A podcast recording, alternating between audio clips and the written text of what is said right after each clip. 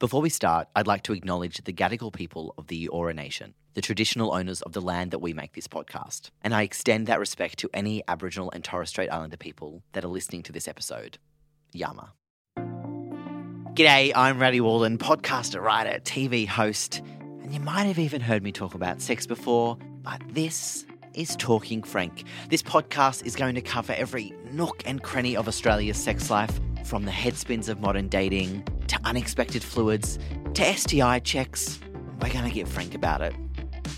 For this episode, I wanted to talk about body image, from body dysmorphia to fat phobia to concerns over if you think that your genitals look normal. It can be tough to always feel body confident, especially in the bedroom, and how you feel about your body and your genitals can affect your sexual confidence and sexual satisfaction. And with the rate of cosmetic genital surgery rapidly increasing, it's time we talked frank about body image and the impact it can have on your sex life. So come on, let's be frank about loving our bodies. Joining me today is April Watson, aka Bodzilla. Bodzilla is a body love activist, and she made history with Australia's first billboard as a plus-size bikini model in the campaign Beach Please. Not to mention, she also launched her own Bras and Things campaign. The campaign focused on loving your body, feeling confident in the bedroom, and beyond this, you've probably heard her on a bunch of podcasts, or maybe you've even read her blog. Bodzilla, thank you so much for joining me. On the show, we do this thing where we ask listeners or members from the Talking Frank community to send in some voice memos with questions or things that they kind of need help or direction on. Yeah. Do you mind giving this one a listen and offering some sage advice? Okay. Okay, so I was having a conversation with my friends the other day, and one of my friends started talking about how the new guy she was seeing had made a comment about the shape of her vagina, and he told her that she had an outie. And it started up this whole discussion about what different types of vaginas we have, and at least half of us sat there like completely shocked because we didn't even realise that there were different types, like other than our own. I mean, I, in the wild, haven't come in contact with many, but I knew that there was a variety of shapes and sizes of vulvas. It's kind of I scary think, that young women don't know, right? I yeah, and I don't know like what the reason is. I must admit, I think probably as a, I don't know, like an eighteen-year-old, I probably wasn't. I didn't know that they didn't all kind of look the same. Mm. But that's more the fact that the ones, the few that I had seen, cousins or like random, you know, friends in the bathtub, because they all happened to look the same. Right. So I just had thought, oh yeah, that's just like nailed the brief. But then, yeah, as I got older, I had a, a housemate who loved to run around without her undies on. And I was like, hold on, what?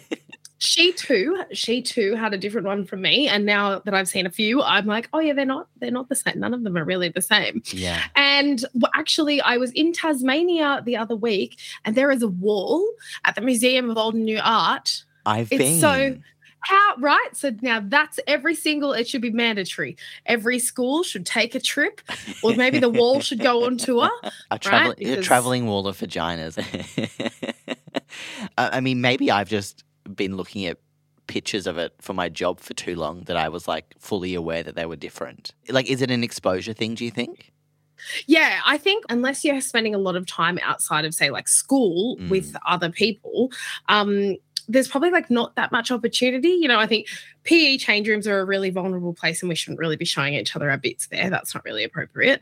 But it's one of the only places where I can imagine a group of people taking their clothes off all at the same time at that age. Mm. So I also think there's probably a likelihood that the sex ed conversations at school are using materials that were designed by someone who had an idealistic idea of a vulva, a man, um, and so the pictures don't represent the reality of the differences. That's yeah. probably that, the other issue. Yeah. You know, if sex ed is about procreation, then there's no space for curiosity about what they look like.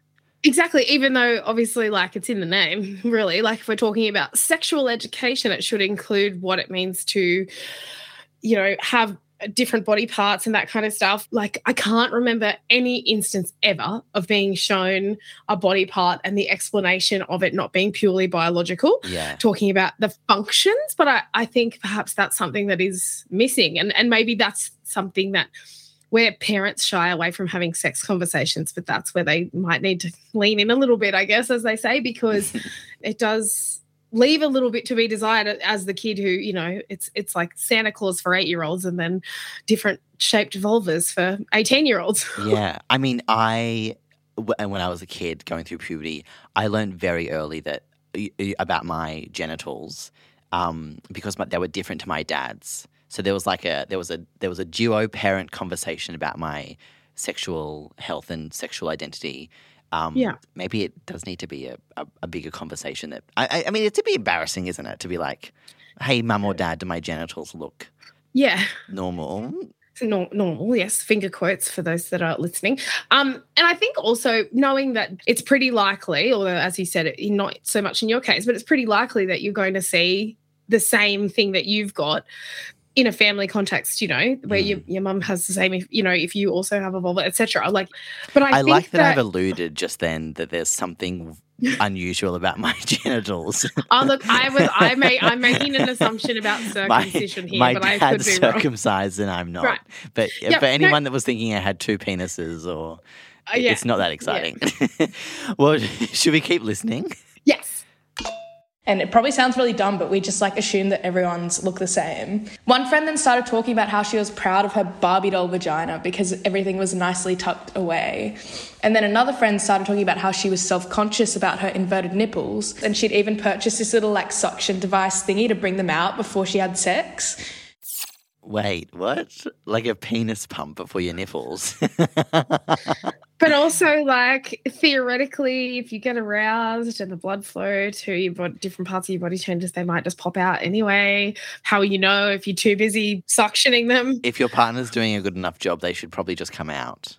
Or maybe they don't come out. Maybe and that's, that's okay just as one well. Of them yeah. things. Yeah. Maybe it's just like, okay, these are this is what I'm working with. Like, these are my roll nips. With it. Yeah, let's keep going. It was a funny conversation, but also made me like kind of stressed afterwards. I mean, I already find it pretty hard to relax during sex. I'm very conscious about my how my body looks, and now I feel like I also have to worry about whether my vagina is pretty or if my nipples are hard. And I'm sure guys like would also have concerns about the size and look of their penis and shape, but yeah, I just don't know if this is normal to be concerned about. Do, like, do the people that you sleep with actually even notice? Bodzilla, do they even notice? Do they even notice? I think that everything we do, we like and experience is mostly done thinking about ourselves. So I don't know. I, I'm trying to think about whether I would notice this. In terms of nipples, probably not. Mm. Like, I don't think I would. In terms of the look, shape, color, et cetera, of a vulva, I would notice, but only because it's like I'm I'm working with this equipment. I need to make sure I understand how it works, what it's what it's doing. Mm. Would I later ruminate on it and be like, oh, well, here's my thoughts on it? No, I have other things I must do. Um, and I I totally agree that anyone would have thoughts about how they look and how they're performing and how et cetera. But I think that if the person that you're sleeping with is having like a long thought about what your body parts look like and judging that, yeah, immediately goodbye. Um, mm. And I think that it, I, I understand that when you're new to having sex, especially every single part of it that happens, you're like thinking about it all day long. But understanding that people have different bodies, I mean, that's, it's critical to understanding that you are just one person in a group of people who are all different and unique. But it's one thing to think about it and just, oh, that person has an outie, or that person's nipples are innies, or whatever, yeah. and another thing to have a problem with it, so to speak. And I think for the most part, it's probably pretty unlikely. The person is probably just really excited to be having sex with you at all. And if they're not, they should be. Yes. I mean, I've, I've definitely been in conversations where, like, you know, someone's had sex with someone and there's been a negative comment made about their genitals to the friend group, like whether it be the size of their penis was too small or, you know, other comments. But I, I, on the whole, I don't think people care that much. And I find that I, I would think that, like most conversations where we negatively ascribe morality to body parts, it happens when we don't like that person. Mm. People we like, we don't talk about like that. Yeah, you're, so, you're trying to find a reason to be like, yeah, yeah, yeah. Precisely. Yeah, right. So you think if someone who's a shit person is talking about your body parts, well, that's that's a them problem. Like that's mm. something to, that says more about them than it does about you. Uh, you know, two years of being the Bodzilla and I'm like, let's just not talk about bodies at all ever. But also I just, yeah, I think that's one of those things where um, talking about people's genitals is just a bit, no, it's not a vibe. I'm not about it. So um, unless it's to be educational and discuss the different parts of vulvas and how awesome they are, et cetera. Well, speaking of that, should we get into our big chat? Mm-hmm. What a segue.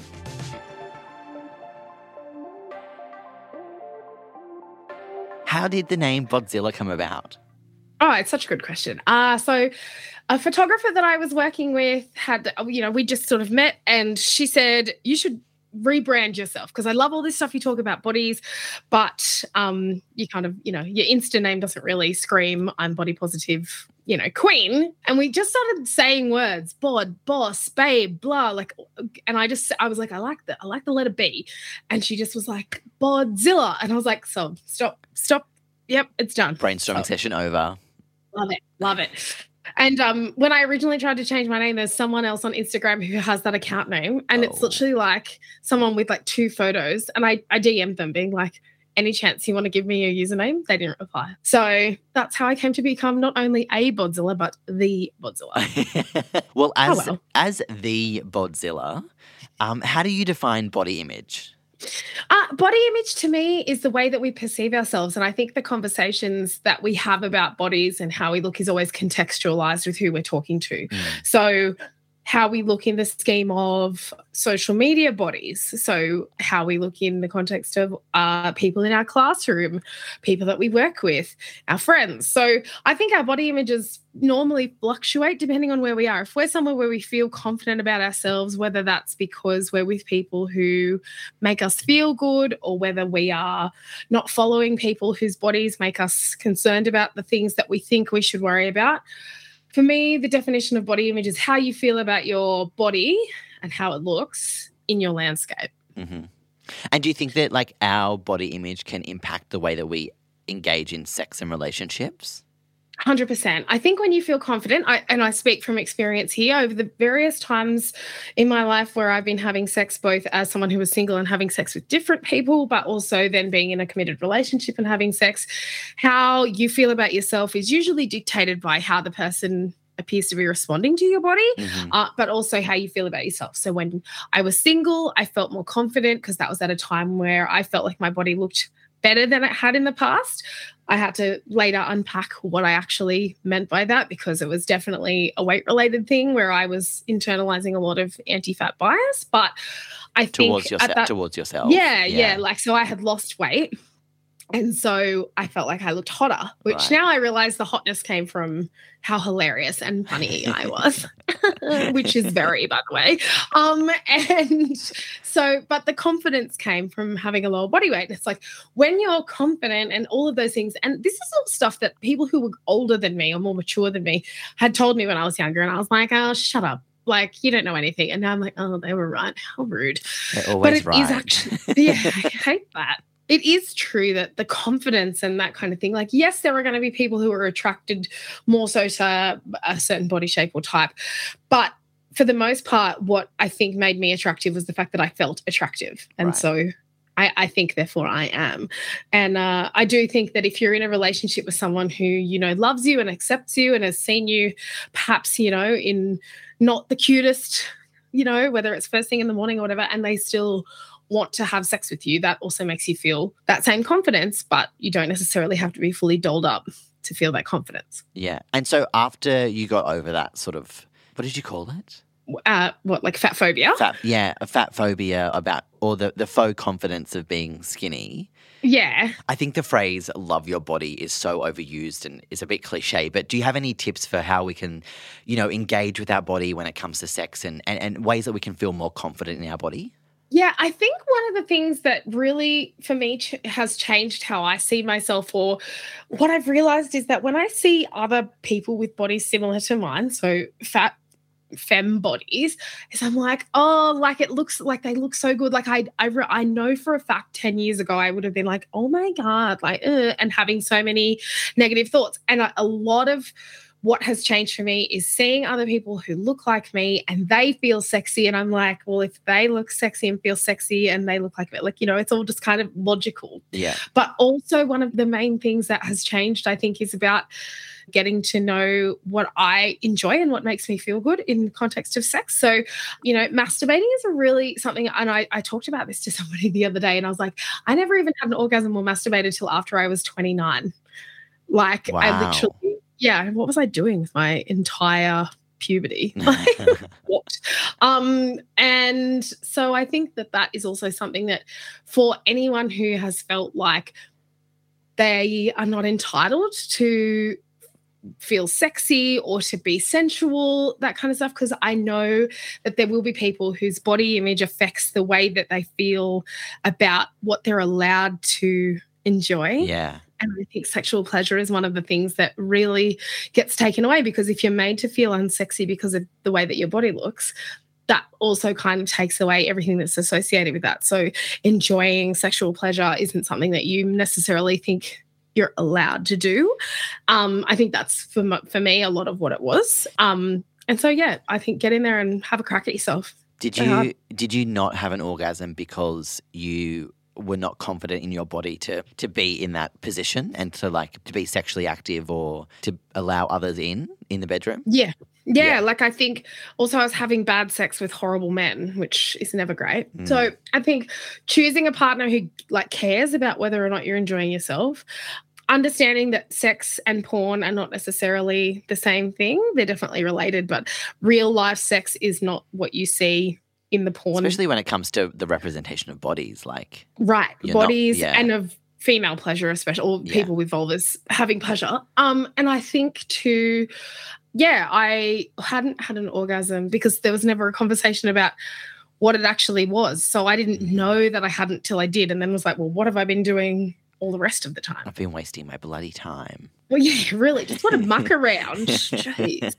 Um, I think it's also, like, not just people that are larger bodies. I feel like like everyone I know has this weird thing with their body that's either body dysmorphia or they hate their body, or the, like there's just no one's ever happy with what they've got, and we always think the grass is greener on the other side. Yeah, I agree. And I think that's one of the really key parts of what I think what I do that differs slightly from some of the really incredible activists that I follow and love mm. is that I agree with you, and what I want is for all of us to be able to move past those negative thoughts about ourselves. So while I'm very big on talking about the fact that fat people experience discrimination, oppression, and medical fat phobia and things that can actually kill them, absolutely, and so we really need to talk about that and focus on that, I also think that all of the people I went to school with who were slim and then but were still like, you know, very like, I'm worried about how I look here, I don't want to do this. While they might have body privilege, that doesn't mean that they don't have a negative body image or body concerns. Mm-hmm. And everybody deserves to feel good about themselves. I don't think that we should be saying, oh, shut up, like, you, you're fine, don't worry about it. Like, I think if you try to encourage people to love themselves, and I know that's naff, I think we agree on that, but I don't have a better way of, I guess, explaining yeah. it. But because when I talk about love, I don't mean like, I mean, I'm all about taking naked photos of yourself or whatever, but not just that kind of exhibitionist love, but the love that is accepting and caring for and understanding and having grace, treating your body the way that you would treat a loved one, mm. you know, resting it and encouraging it to just do its best. Um, and so I think that everybody deserves to have that, but also people who experience body privilege, loving themselves means that they're stopping worrying about their bodies, and it gives them time to focus on uplifting and being an ally to or an advocate for people who experience issues that actually kill them. Mm-hmm. I mean, I, I one hundred percent agree. But also even in the bedroom, if you're so worried about your body, you're not really there in the present. You're not engaging with the other person. And I think that if you've had a really incredible experience where you've been so invested and so in the moment, and you, you're not thinking, oh, how does my blah, blah look when I do this certain thing, mm. and you're thinking about how it feels, that's also something that the more you do it, the more you enjoy it, the less you worry. So it's like you really, it is a cycle of having to do it to overcome the fear of doing it, mm. I think. And, and I, again, think that's about finding a partner who is going to be focused on your pleasure, not on how you look. Mm. I think that, uh, like, this whole loving, uh, we need to find a better way to say it, but, you know, like, it's so hard to be able to communicate what that means or even to help people do it because it's so different for everyone, because everyone's bodies are so different. Everyone has mm. different varying genitals. But is there a way that we can, like, reframe our perspective on our body? I mean, I think it's about the tactile experience of feeling another person's body. Mm. If you can take away what you think about bodies and how they look, which of course is easier said than done, actually feeling someone else's body when it's like it's warm and it's soft and it's all the things.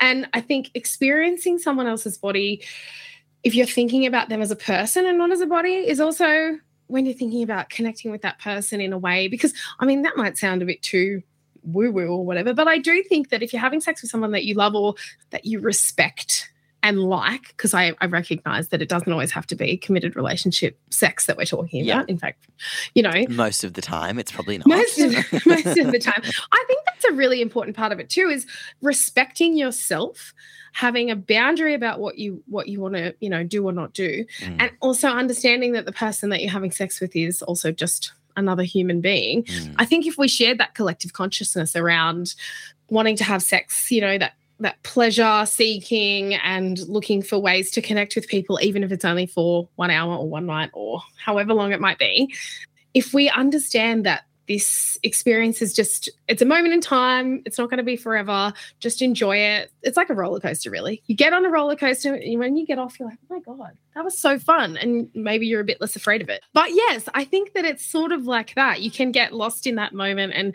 you know, maybe it's because the only representations we see of sex are close-ups and in film, where we're capturing the essence of every movement and every body part and every elbow and crevice, because that's how you experience film, so that you can, you know, you're trying to get a message across.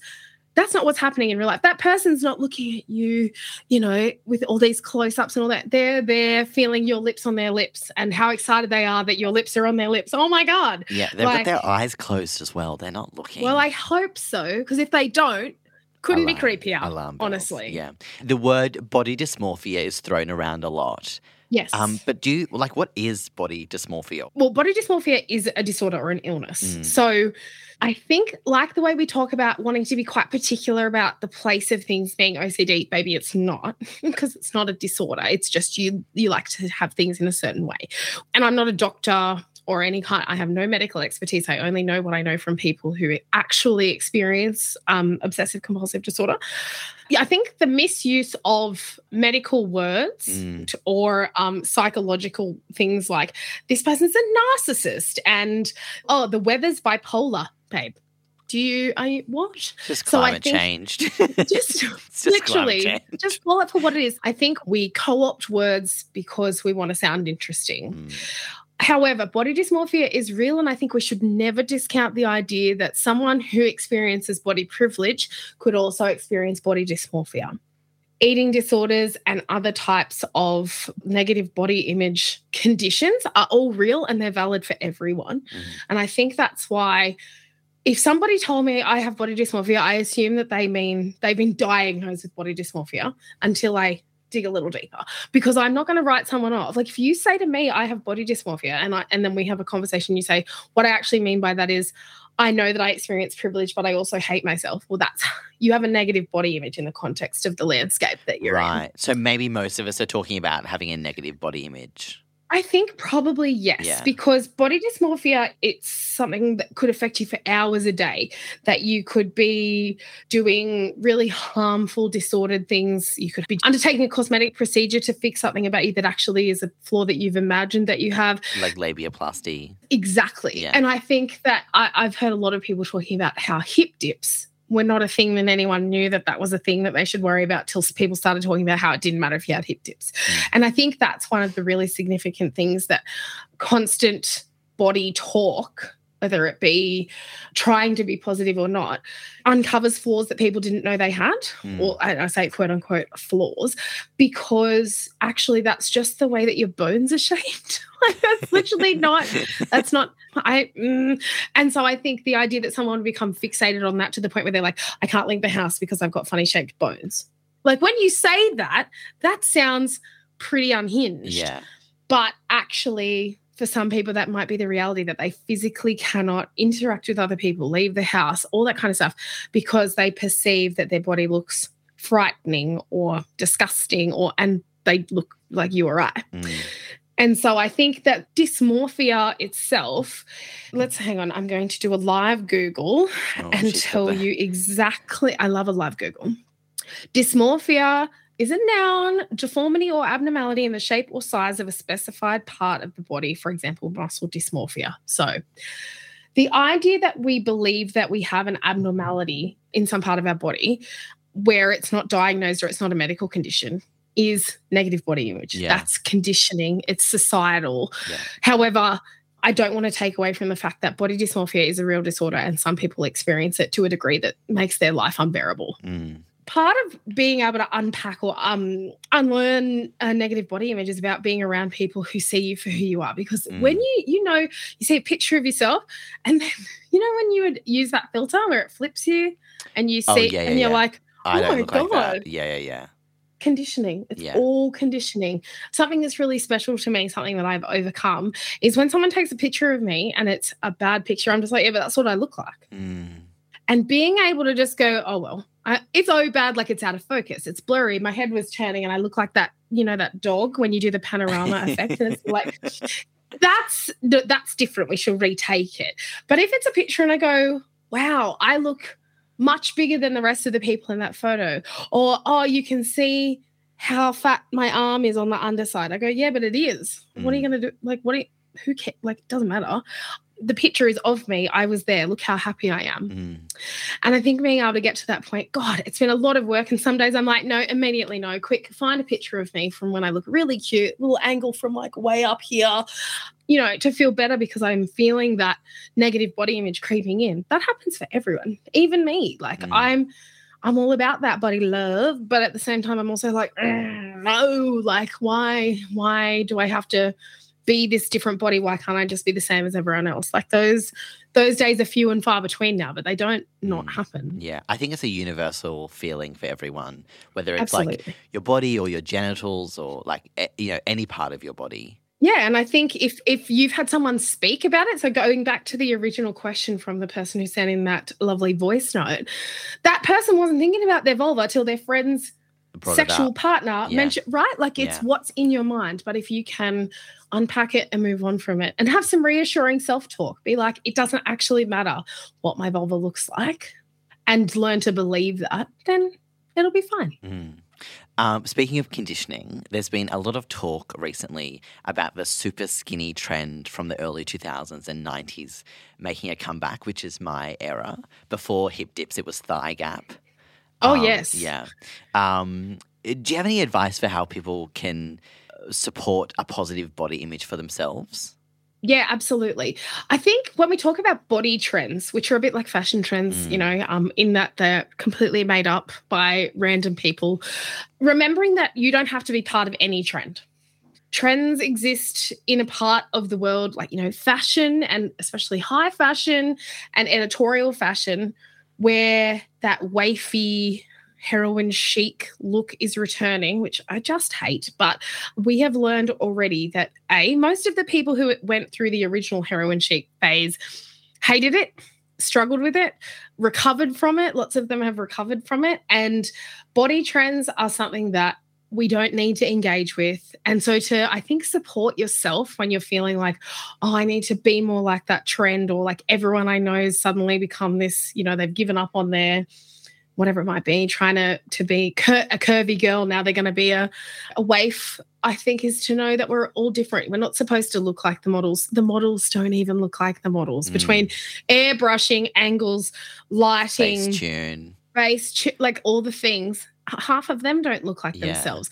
And knowing that body trends come and go, you only have to look at the last one hundred years of magazines uh, to see the bodies we've been looking at and realise we're all fitting into a trend. Yeah. It just depends on whether it's current or not. I mean, the last ten years though, right, like the Kardashians allegedly got these B B Ls and now they've allegedly all had them reversed so that they can be skinny girls. Yeah. It's it's crazy. And look, I'm not a I'm not a Kardashian stan, never have been one. And I think the harm that it does to us as people to follow a certain ideology around, well, this person did this, so I should do this. This mm. person did this. So, that parasocial relationship that we have with certain celebrities or thinking that we should emulate them, also knowing that they continuously steal from Black culture, so their butts don't even belong to them, allegedly, um, like literally and allegedly. um, I think that following beauty and body trends that are both potentially cultural appropriation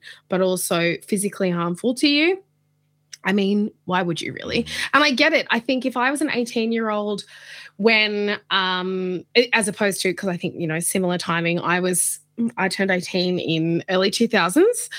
And so that was when that was the kind of the fashion. But if I'd been eighteen when the Kardashians kind of went on that meteoric rise and that that that booty kind of shapely, all that, I would have been like, ha, I already have that. Like, mm. yes. And yeah. I would have been so happy. I've got big lips. I got a big butt. They're trying to um, be me. that, exactly. And I think so, conversely, people who are currently whatever body shape it might be and whatever's coming back into, into a trend, just remember in fifteen years, you will be a trend again. Oh, my God. So, it's, it's like those, um, all the people going to get those turkey teeth. I'm like, they're going to fall oh. out in ten years. They're not. Gonna, no one's going. No one's going to want white horse teeth in ten years. No, and they're so white. They're Just, so white. Uh, anyway, that's and and I think too that I do have a, like a scrap of sympathy for those people because I think you really think that you look better like that. You don't. Like you're so incredible, but I realise that A, you can do whatever you want to your own body, like you know, whatever you like, as long as you're not, you know, hopefully you're not going to get injured, mm. which we all know cosmetic surgery has so many risks. But, like, go hard, do what you want, get a nose job, get some boobies, do whatever you like. But please do that also knowing that you're actually fine. Mm. It's actually fine to look however you look. I think that you'll find once you meet some people and spend time with people, whether that be in the context of sexual partners or people who are friends and family, people who love you, they're not worried about whether your teeth are big and bright and white or whether you have the teeth that you you know, grew up with. They're, or whether what you've got an is, out evolve it. Right. Um, like they're thinking about how happy they are to spend time with you. Amazing. That's such a nice note to end on. Thank you so much for coming on the podcast. You're welcome, darling. It's been lovely to chat. Can't wait to pinch your cheeks and your face as well. Well, that's another episode of Talking Frank in the bag. Thank you for listening. And thank you to that young woman who D M'd us that amazing voice note and shared their story. And, of course, thank you to the amazing Bodzilla for joining us. If you want more information, you can go to frank dot org dot a u or give the Family Planning Australia Talkline a buzz.